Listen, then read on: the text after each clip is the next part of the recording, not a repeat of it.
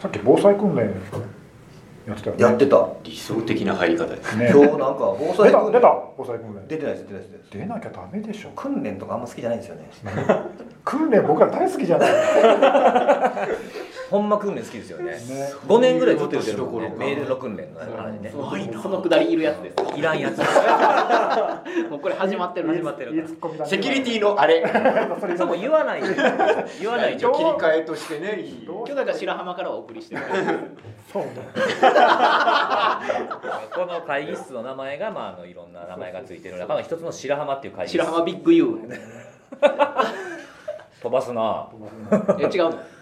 まあそういう体でじゃあ、そうですね。えーオーシャンビューで。オーシャンビュー 何でしたっけ今日今日何喋りますか？今日は。うん。なんか長谷川さんがあ俺俺が気になってる喋りたいこかとがあるって言って。人が今日たくさんいますからそれ今日で5人5人いますからね。自己紹介とかしあないしないしないですけどね。あそう。5人5人も。聞いてる人よりも多いっていうね。ほんまですよ。これ3人しか聞いてませんからね。そうだよ。うんなんかまだ一言も喋ってない人がいるけど。そうですそうです。もう全然どんどん入ってきてくださいよ。そんな緊張するようなあれでもないですからね。隙を見つけて喋んないとね、うん。あ俺今日喋ったんだ あそう収録の前にずっと言ってましたでしょ喋らへんぞと。多分聞いてる人はよはよ本題入れよ。本題入るんですけど今日はあの前回収録時に扱わなかったので長谷川さんがかねてよりうんえー扱いたいと言ってるテーマがあると何ですかいう。ことでなんなんなんですかね今日聞きたい話は。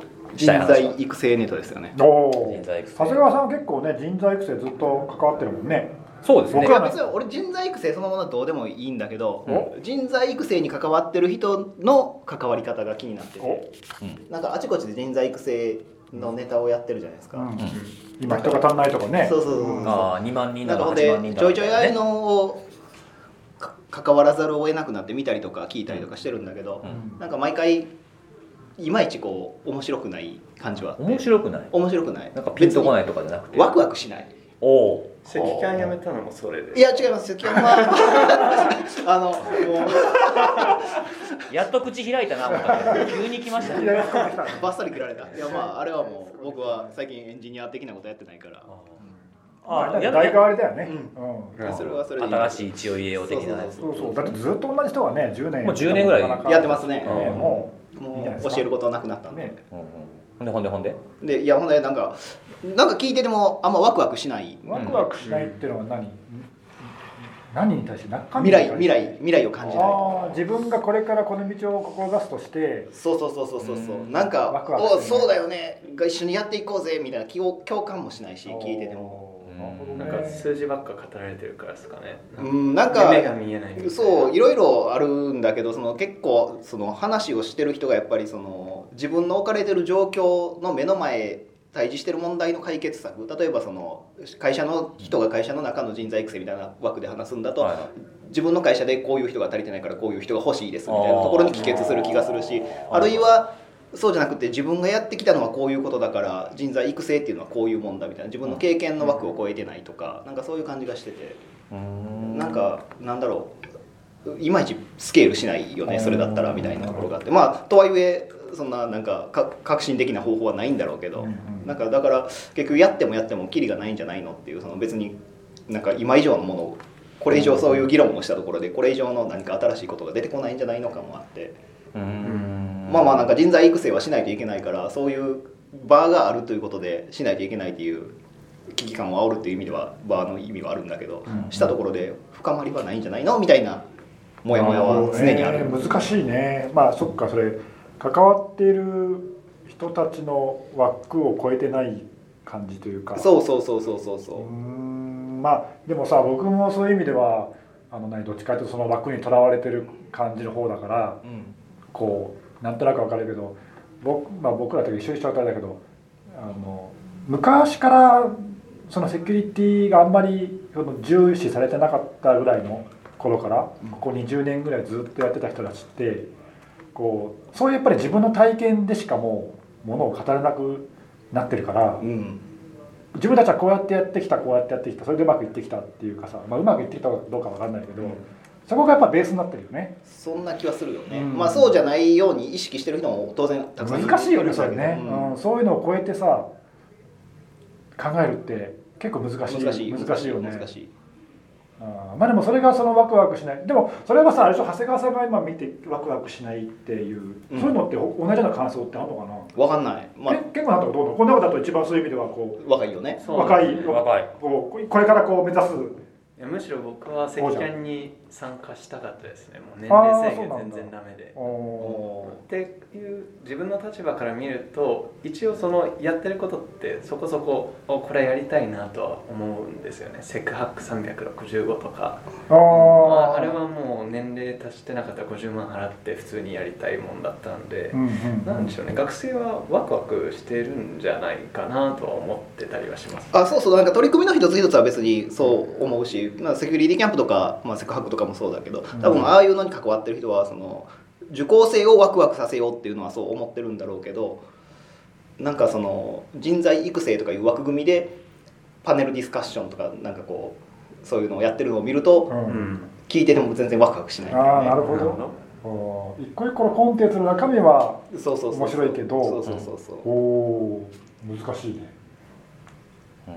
そういうでも上流の話って割とそういうふわっとした話になりがちで、そうね。まあなんかそれはそれで。ねえ。なんか結局のところ予算とか社内の政治だとかなんかそういう話に行き着くからワクワクしなくて当然な気もするんだけど。なんか辻さんなんか超静かだけど。なんかこうそんなにこういう話をしたら敵が増えるからとかそういう守りの姿勢全然。全然全然。そんなのだって気にしてやってませんからね僕。敵だらけよね。敵だらけなんかな。いやなんかねその最近の育成育成だけじゃないんですけどねその、結局何でもこう最近は2000あ2020年に向けてみたいな話で、いろんなものがこう過剰な感じがしていてその過剰なものの一つの中に教育もはあんのかなと。うん。は思うんですよね。だって足りひん足りひんって言うけど、まあ、いろんな業界足りないってよく言うじゃないですか。例えば介護のせ業界とかね。うん。人足りないってずっと言ってるじゃないですか、うん。で結局いろんなこうもやもや僕もしながら考えるんですけど結局金足りひんだけなんちゃうのっていうところに帰結する、うん、なんかそのまあじゃあ何何万人でも何十万人でも足りひんでもいいんですよ。その新しくね新卒で入ってくるような子とかだけじゃなくて中今働いてる人でセキュリティの能力がない人をも増やして何人とかっていろんな説あるじゃないですか。でもやること増えて給料上がらへんかったり一つをいっぱい育成したところで働き口がなかったりっていう結果しかないんじゃないかなって。うんうん。思っちゃうんですよね。だって基本的にやること増えてんのに給料上がらへんやったらやりたくないですよね。ただでさえ面倒くさいセキュリティ。っていうところがあってその教える側教えないといけない側だけで過剰に盛り上がってるようにしか見えない。なるほどね。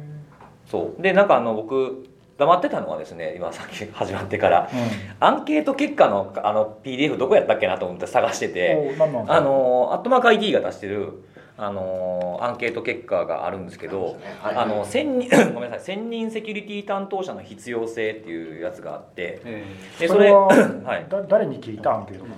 あいろんないろんなそうですね。あの経営層だとかなんだとかっていうのを。会会社？読者アンケート。そうです会社ですか。はい。あアットマーク IT はい。の記事を見ているうん読者へのアンケート。そうですそうです。なんで結構まあバラバラではあるなんですけれども。どまあでも普通のいあれだよね。その学生とかじゃなくて一般の企業にお勤めの担当者の人だよね。そうですでそこのなんかまあ質問がいくつかあって、うん。それをまとめてる表とかグラ,、まあ、グラフがあるんですけども、はい。非常に興味深いなと思ってたものがあって専任のセキュリティ担当者の必要性を感じていますかっていうことが聞いてるんですよ。で、うん。N あの全部では422な総数ね、うん。アンケートの総数が。でそのうちあの32.9%が、えーもうすでにいますっていうまあ、1人なんか10人なんか分からへんけど、はいはい。おると。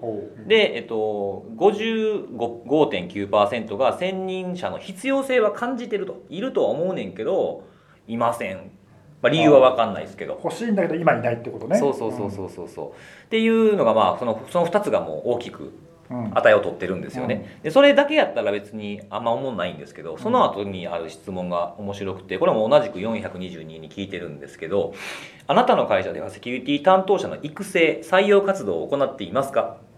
うん。って聞いてるんですよ。育成と採用ね。そうです。そういったものを行っているかっていうことがあるんですよね。でそれの49.6%もうもうおよそ半数ですよね。半数はセキュリティ人材は足りてないけども育成採用もしてません。っほう。ていうのがもう半分なんですよ湧いてきてほしい。まあ枠か空から降ってくるか。そ親口開けて待ってるわけね。そうそうそう。上から降ってくるのをね親方空からセキュリティエンジン言わせてんのかい？言わせてくれへんし。まあほら育成は流さす流す。拾ってあげようよ。ごめんごめん今ちょっと大丈夫です。はい大丈夫全然違うと考えてた、えいや育成が難しいのは多分さ共通の問題だけど採用もしてないんだ。あだって必要だったら外から取ればいいとかいうのもないんだだから別にお金かけ、まあ、予算がないあれか。採用がしてないっていうか採用したくても取れないってことなのかなうーん。ってのも入ってまあ、育成採用を行ってないやから。行ってないか。行っ採用ってほら別に取ってなくても取れてなくても活動を行うことはできるじゃないですか、うん。求人出すとかって。それもやってないってことだと思うんですよこれ。そうなのかな。採用取りたいけど取れませんってことなんじゃないそうね。でいやでもその前のその10%のところにあのセキュリティ人材が足りないから採用活動を行っているっていうのがあるから採用活動ってやっぱり一般的にはやっぱり来る来ない別にして募集。もしてないってことか、うん要するに。えー、なるほどね。だからまあそのヘッドカウントのコマが空いてないとか、うん。お金が予算が割かれないとかっていうふうなそうなんですよ。矛盾してんね。でもこう考えればやっぱりその育てたところでその後のことまでセットで考えないと不幸になる人を量産するだけにしか過ぎないんじゃないかっていう不安もちょっと出てくるんですよね。ね。それはあれかさ担当者のその後幕開いての読者のうん。アンケートで答えてくれた人たちは、ん。企業の担当者だとして、まあ、例えば自分が1000人か1000人いないか分かんないけど、うん人欲しいなと、うん。1000人いないし、ん。って思ってるけど会社としての採用にはなってないっていううん。こともあってるよね。いうふうに読めるかな。例えばさ、うん。いや例えばそうだからはい。その経営層とかうん。の、あるいは人人事採用とかは、そこまで必要と感じてないけど例えば分かんないけど、うん。けど担当者は欲しいと思ってるっていうギャップなのかもしれないし、まあそうですね。今のうん。ちょっとどう読むんだろうな。その欲しいのレベルもいいろいろあると思ってあったらいいなレベルの欲しいなのか明確にこういう課題があるから欲しいなのかなるほどなるほど。食べたらわかん。ないいいよいいよいいよおやつ食べていいよ。全然全然いい。もう今宣言したから。おやつ食べてくださいえその切実度具合ってこと？人の欲しさの、うん。ああそうね。それもあるよね。だって大企業とかだったらね欲しいけどまあまあ今なんとかなってるからみたいなのあるしな、何いやいやそうねって納得しかないねって話。そう。ら会社の規模とかわかんないよね。それだからそれこそだからそのどれぐらいの会社の。そう今のはね、うん。うん。あそうですね。あのど何どういったか、その業種の人たちが答えたかは分かるんですけどどどの人たちがどういう子に回答してるかっていうのはちょっとわ分からない、うん。何人ぐらいの会社の規模を超えたらやっぱ欲しくなるみたいな多分どっかに線がありそうな気がするよね。あるね、うん。あるいはもうすでにいますみたいなのも多分ある程度の規模を超えたら多分いてると思うし。ね。小さければね1000人いなくても何とかするしかないとか。あるだろそうそううけどねある程度の規模になってくるとやっぱ1000人で人が欲しいとかなってくるもんね、う。んなんか鈴木さん言ってましたね10人ぐらいの規模の会社でセキュリティ担当がどうのみたいな話。ああそうですね。言ってましたね。出ましたね。一言じゃないや。自分で言ったらや。いやあー自分もそういうちっちゃい会社でやってるので何とも言えないんですけど、うん。その10人ぐらいのところで明日に明日この会社が生きてるか死んでるか分かんない会社でセキュリティするよりなんか売り上げ上げる方がまあ大事だなっていうのは分かるんですよね、うんうんうん。必要性ね。必要性が、うん。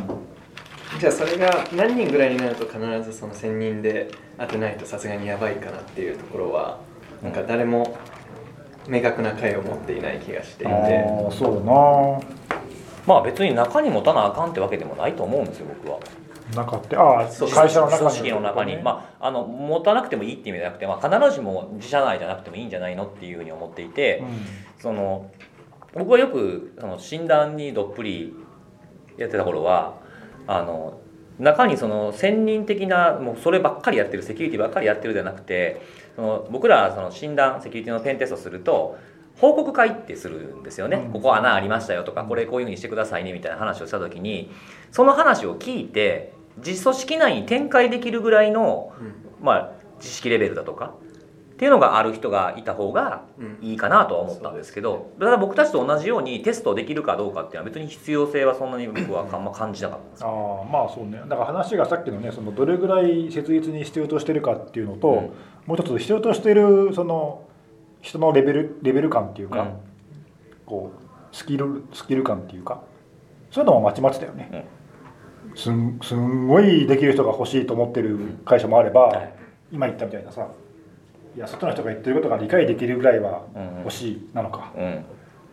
なんていうんですかその、うん、バランまあバランスだと思うんですけどねそこもね、うん。うん。なるほどね。そう。まあ、とりあえずセキュリティ人材を社内に置けばいいみたいなのはちょっと違うんじゃないかなっていうふうには思いますけどそれって法律で縛るような話だったりとかする。例えば例えばはい。その労働基準法とかだとその安全管理者みたいなのではいはいはい50人を超える企業だと設置することで多分これ物理的な安全な話であってで特定の業種とかだと1000人のそう担当者安全管理責任者みたいなのを、うん。例えばそのなんとか業だと500人を超えれば絶対1000人の人がいますよみたいな、そういう法的な定めがあるわけですよ、うん。で IT 業界でいうとそのビジネスとしてその IT の安全性っていうのは死活線じゃないですか、うそういう意味ではだから同じように例えば100人を超える IT 業に従事する人を抱えてる企業だったら1000人の人を置くべきですみたいなのって多分何か決められそうな気がするんよね。うんうんうん。確かにまあ、な何かのそのまあ人数なりそうそうそうそう。何なりの基準を持ってってことですよね。そうそうそうそうなんかね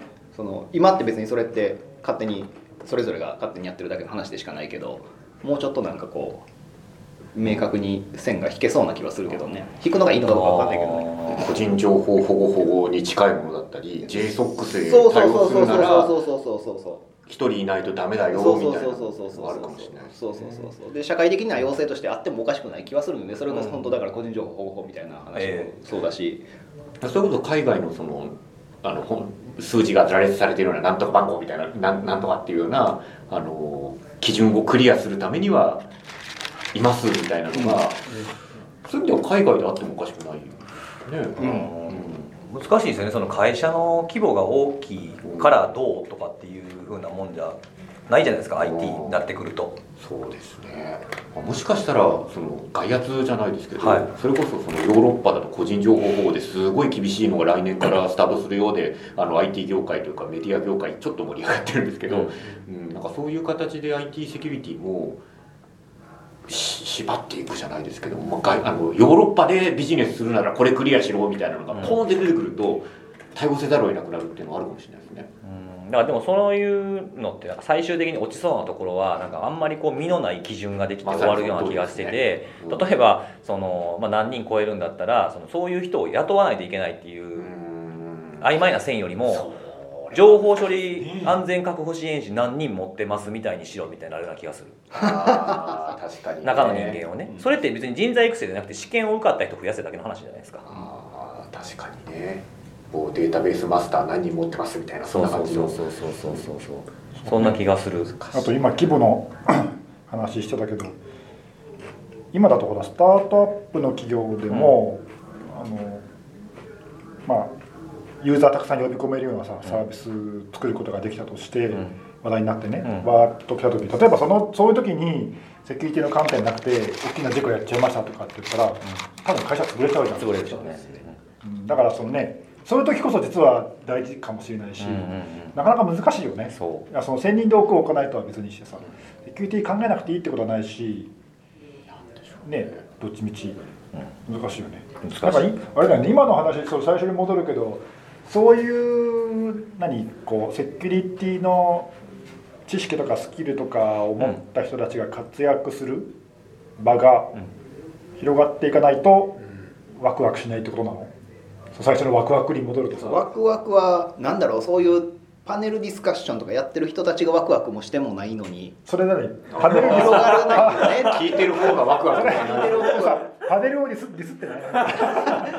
パネルえどういうこと？どういうこと？なんかいや人材育成について話をしてる人たちワクワクしてない感じがするしそれ聞いてて僕らももちろん話してるワクワク人がワクワクしてない。ぼ聞いてる側もワクワクしないしじゃあ広がらないよねと思ってしまう感じがする。自分でやったらパネルいや別に俺も別にこのワクワクしない。ワクワク自分がワクワクしないってこと？分かんない。するかもしれない。えー。あまあそれはであのもこうやってこうやって人に責任を押し付けてる話をしてる方がワクワクする。あかんやんそれ。なんやんそれ。でもあのアットマーク IT でセキュリティフォーラム私やってた頃に、あの一つあったんですよ。その人材を育成してセキュリティ業界が盛り上がるようなコンテンツ作ったり特集みたいな形で進めたいと思ってた時期あったんですよ。ほうほう。うん。でいろんなところに聞いたんですね、はい。それこそトッププレイヤーの、えー方々がどういうふうに育成されてきたのかと。で当然育成されてないじゃないですか皆さんきっと、うん。うん、何かを施策があってこうなったというよりはあの確かねあの野原に生えてましたみたいな。なんかなんかのこうカリキュラムがあってそれを受けたとかそういうのはないですねで結局そこに気づいた瞬間にこれは難しいなと思って、あの逆に私が今も興味あるのはあのこういうトッププレイヤー野に生えてきたトッププレイヤーが下をどう育ててるのかすごく気になるんですよ。ほなるほどねうあ自分の会社の中でそうそうそうそう。はいはいはいそれは私はワクワクするちょっと。でうんあのこれって絶対一般化はできないと思います。はいはいはい一般化できなくてあのなんだろう、えーそれがうちに帰ってすぐやろうっていうのはならないんでちょっとコンテンツとしては難しいんですけど。はい。興味としてその野から普通に生えてきたそれこそ空から落っこってきた皆さんたちが、はい。あのどう育てるところに来てるのかそれとも育ててないっていうの可能性あると思ってるんですよ。うん。会社としてその人たちにはもっと働いてうん。あの自分のところを伸ばしてもらって育てる部分はもう無理ですという諦めてる部分もあると思うんですよね。まあ、教えられることと教えられないこともあるでしょうね。うん。うん。で結局多分人材育成プログラムを通して、えーこういうトッププレイヤーを作るのは無理なんじゃないかと私は思ってるんですよ。でそこが多分ワクワクしないそのねその今言ってたそのトッププレイヤーっていうのは何を指してるのかにもよると思うんですよ。はいはいはいはいはい。そのあの、まあ、下をどう育てるかっていうのも、うん。僕もそんながっつりあの教えまくってるというわけではないんですけども今までその、まあ、自分の業務に新しく入ってきた人とかを育てるとかっていうのを、まあ、OJT ではいはいやっていくんですけどその中でねあの結構重きを置いているところがあってそれは自分が理解していることを人に説明する能力を身につけることなんですよ。ああなるほどね、うん。なるほどね。そのね。なんていうのかな、えっと、どんなに素晴らしい製品でその特定のジャンルでね世界一ののその製品だったとしてもそれが世界一売れるとは限らないと僕は思ってるんですよね。なので自分たちがその学んだこととか、まあ、調査して分かったこととかをどう説明するか診断だったらその何が危ないのかこれせんやからどうなんのかこれって実はそんなすぐにせんでいいんちゃうのとかっていうふうな説明をできる、まあ、プレゼンの能力ですよね。そういったところは結構言うようにしているんですけどその宮田さんが僕はそれがなければ僕はトッププレイヤーだとは思わないです。なるほどあの技術だけすごくて説明できないんだったらそれはトッププレイヤーって呼べるのかなっていうふうにも、まあ、これはただ僕の観点ですよ。単なる観点。な思うんで。はい。そうアットマーク IT のセミナーでもいい一回その一コマその人材育成に関して喋っていただいたことがえ。あるんです。とある企業の、はい。えー人材育成系のえ方に、はいはいはい。で結果としていろいろなメソドロジーを作ってスキルマップとかいろいろ作ったけども結局うまくいかなかったねみたいなあのストーリーだったんですよね。でそれうまくいかなかったというよりはそれで人が育つとはあんまり思ってないみたいな。うん。まあセキュリティマップはただのマップです。あれでチェックリスト。まあをこんなんあるわみたいな感じですですね、ですね。多分そういうのでやると俺とか合格点に達しない。わかるそうなんですよ。あそこ難しいですよね。あ誰れかもね教える側の方がさその基準に達してないとかね。たくさんある。ありありえますよね。ありえるよね。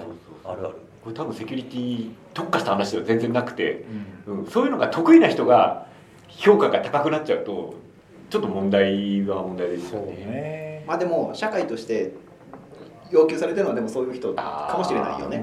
例えば、ね。例えば2020年に間に合わせようと思ったらそういう人が増える方が多分幸せだもんね、うんうんそれってだからさその過去の過去に20年とかはさそそういうのは多分必要とされてなかったんでだんだん成熟してきた証だと思うよ。そうそうですね。うある程度の基準でとかって今言ってるその企業の規模だったりそう。そのスキルの基準とかが必要とかうんぬんとかって言ってるのはだいぶそれやっぱ成熟してきたからそうね。ああそれでそういう議論が持ち上がってきたそういうのがなかったらさもうその時言言ってるままなくやるしかなかったわけでそうですね。うん。で今その、まあ、トップかどうかわかんないけど、うん。なんかずっとやってきた人たちはそれを最前線でさやってきたわけじゃない？今までね、うん。はい。基準かろうがなかろうがやるしかなかった人たちだから、そうです。ただ多分そういうのと違うんだよね今ね、うん。うん。それはだからそれをもしかしたらあの過去の知知ってる成功体験もあって自分の枠である程度考えることに慣れている僕らも含めてさ。うん。で人たちが考えちゃうとうまくいかないのかもしれないそれはそうだね。うん。難しいねでもねそれね。なかなか。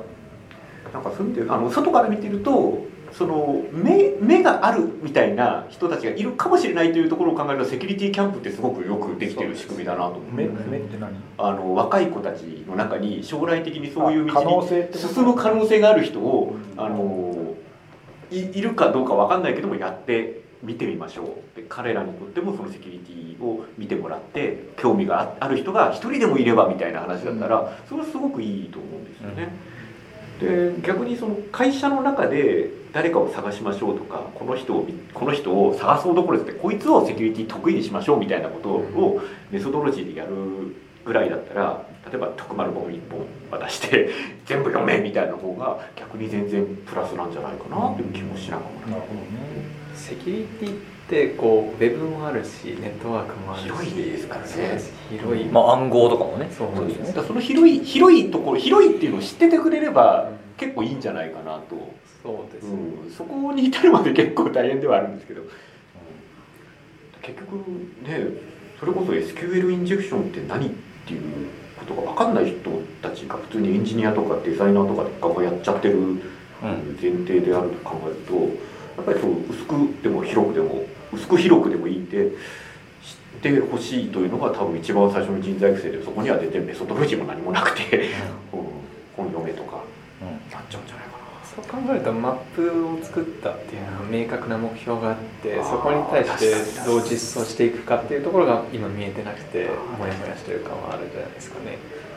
な、そもそもやっぱりワクワクする話じゃないんじゃないですかね人材育成ってかもしれない結論結論？そもそも。そもそも。そもそも。難しい難しい。んまあなんかそのワクワクに俺僕はなんか人生すべてがワクワクドリブンだから。どういうこと？どういうこと？逆にそういう意味で私が一番やっぱ気にするのはあの皆さんがどうワクワクしてこの世界に入ってきたかっていうのはひょっとしたらあのこれから来る人に対してあ俺もそこワクワクする可能性あるなと思って来てくれたりするんじゃないですかね。そこがなんか違うんだと思うんだよああねなるほど。今までそうだからそうだからそうだから僕らがワクワクを押し付けたらダメなんだよね。それをそうだから自分の経験論で話すっていうのはまさにそれであのなんか今だからスキルマップみたいなのを僕ら若干否定するような言い方をしてるけどでもそれは認めないといけないね。それをああいうのは俺たちには必要なかった。俺たちはワクワク楽しいからやってきたんだっていう言い方をすると自分の経験論で話して正しい。です正しい。です。ああなるほどなるほど。俺もそう思うだ僕らが昔ワクワクして入ってきたってい。うそののと今は全然違うから環境が違うってことは認めない。とい。けなくて、うんだから僕らこんなにワクワクしてきたのになんで君らワクワクせえへんのって言っても多分通じないよね。そうそうそうそうそうそこ別なんじゃないかな。なるほどね。それはそう思う。そう。でもでもやっぱ教える側ってどうしても自分の経験をベースにしか話せないところがうん。あるから、僕も人に教える時やっぱそういうのどうしても感じる。そこを自分の限界で感じることあるからさそこ難しいよね。そうするとさっき言ったみたいなこうなんかマップなり基準なり何かそうね。そのふ普遍的につこはいう通じるものがないといかない、うん。深いね今日の。深いね。こんなこんなんでよかったんですか？わかんないけど。いやいいと思いますよ。ていうかまあほら結論はその出るような話でみん。なってみんながそんなさ頭悩ましてやってる話で、うん、ちょっと喋って、ね解決するわけがない。わけじゃないけどまあでも今日の宮田さんは一味違うね。前回あの第一回あんまり喋ってない。そうね。いやでもだからそういろんな今言ったさ教えてる側とか今言ったそのそういうコンテンツを作ろうとする側とか教えられるねこれからワクワクしてほしい側とか多いや多分。分見方変わると違うそうなんですよね。それこそアットマーク IT 時代でその読者がどう思ってたかを考えたら読者からするとうちの会社の中にもスタープレイヤー的な人が欲しいわけですよ。うん。でさっき言ったように外から取ることはちょっと難しいだろうなと。人が多分人がいないんだろうなっていうことで求人が出てないんじゃないかって気もするんですけども。だけどやっぱり中にうちの会社の中にそういうの興味あってちょっとなんか種をまいたらすくすくと伸ばあの肥料をあげたらすくすくと伸びてくれたいかなみたいなのは多分あると思うんですよね。希望は持ってるわけだ。そうそうそうそう。でそのためになんかヒントとなるあの記事が出せないかなと思ったけれどもなかなか難しかったってないるうほどなるほど、うん。うん、そういうニーズはあるんでしょうね。深いね。答えはないと思うないね。どうした難しい顔してらしくないね、えー、そうですか？う いや結構なんかね自分の中でも答え出てない部分もあるんですけど、うん。そもそもセキュリティ人材が足りないっていう状態でこれが続いたら何がやばいんでしたっけ？みたいな。うんこの状況変わるんですかね？なんかパッチも当たらんみたいな状況とかなんかいろんな何々の導入率が低いとかっていうのが人材が増えれば解決するんやろうか安全が実現されて安心する世界になるのかな人が増えれば本当に。って思うんですよね。うん。まあ人が増えるだけじゃダメだろうな。そうなんですよね。ただ人が増えるとその分布も広くなるっていう意味でその中の一部の人がちゃんとそういう方針を会社の中で立てていくっていう意味ではまあなんか当たりを増やすっていう意味ではありかなって思ったりはしますね。それこそ一番最初におっしゃってたようなその大企業だったらまあ1人が2人3人になるみたいなところですけどちっちゃな企業だともともと0人だった0から1っていうのはそういう意味では人材ちょっと増えないとまずいのかなっていう。うん。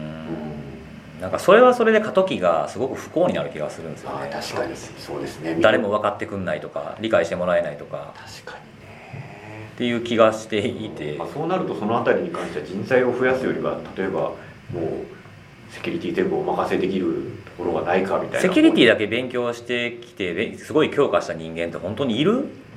僕いらないと思うんですよ。なるほどね。社内の仕組みとか分かってないとかお金の流れとかね会社っていうのはそういうものがあるわけじゃないですか。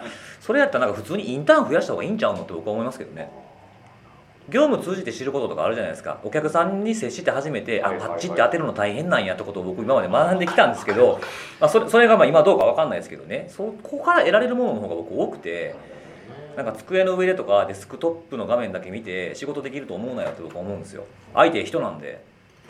っていうなんかちょっとエモい感じになってきたなんか語り始めた。な喋り始めるんじゃなかったなって思ってなんかちょっと思いのほかスイッチ入ってもうたな。いいですね、はいそうそうそう。って思うんですよ。まあ俺も大体同じこと思ってたけど、乗っかってきたね。俺も俺もね。すごいですよね勝ち馬に乗るってこういうやつ。ちょっと俺今のテクニック見習おう。すごかったですね。今のテクニックすごかったし全然こういやらしさもなかった。そうそうそう。俺も思ってたわみたいなね。すごい自然だったもんねすご今ね。かったすごかった。すごかった。いやー勉強になるわ。勉強になったわ。まあこれを聞いている3人の皆さんにね伝わればいいかなと思いますけどね。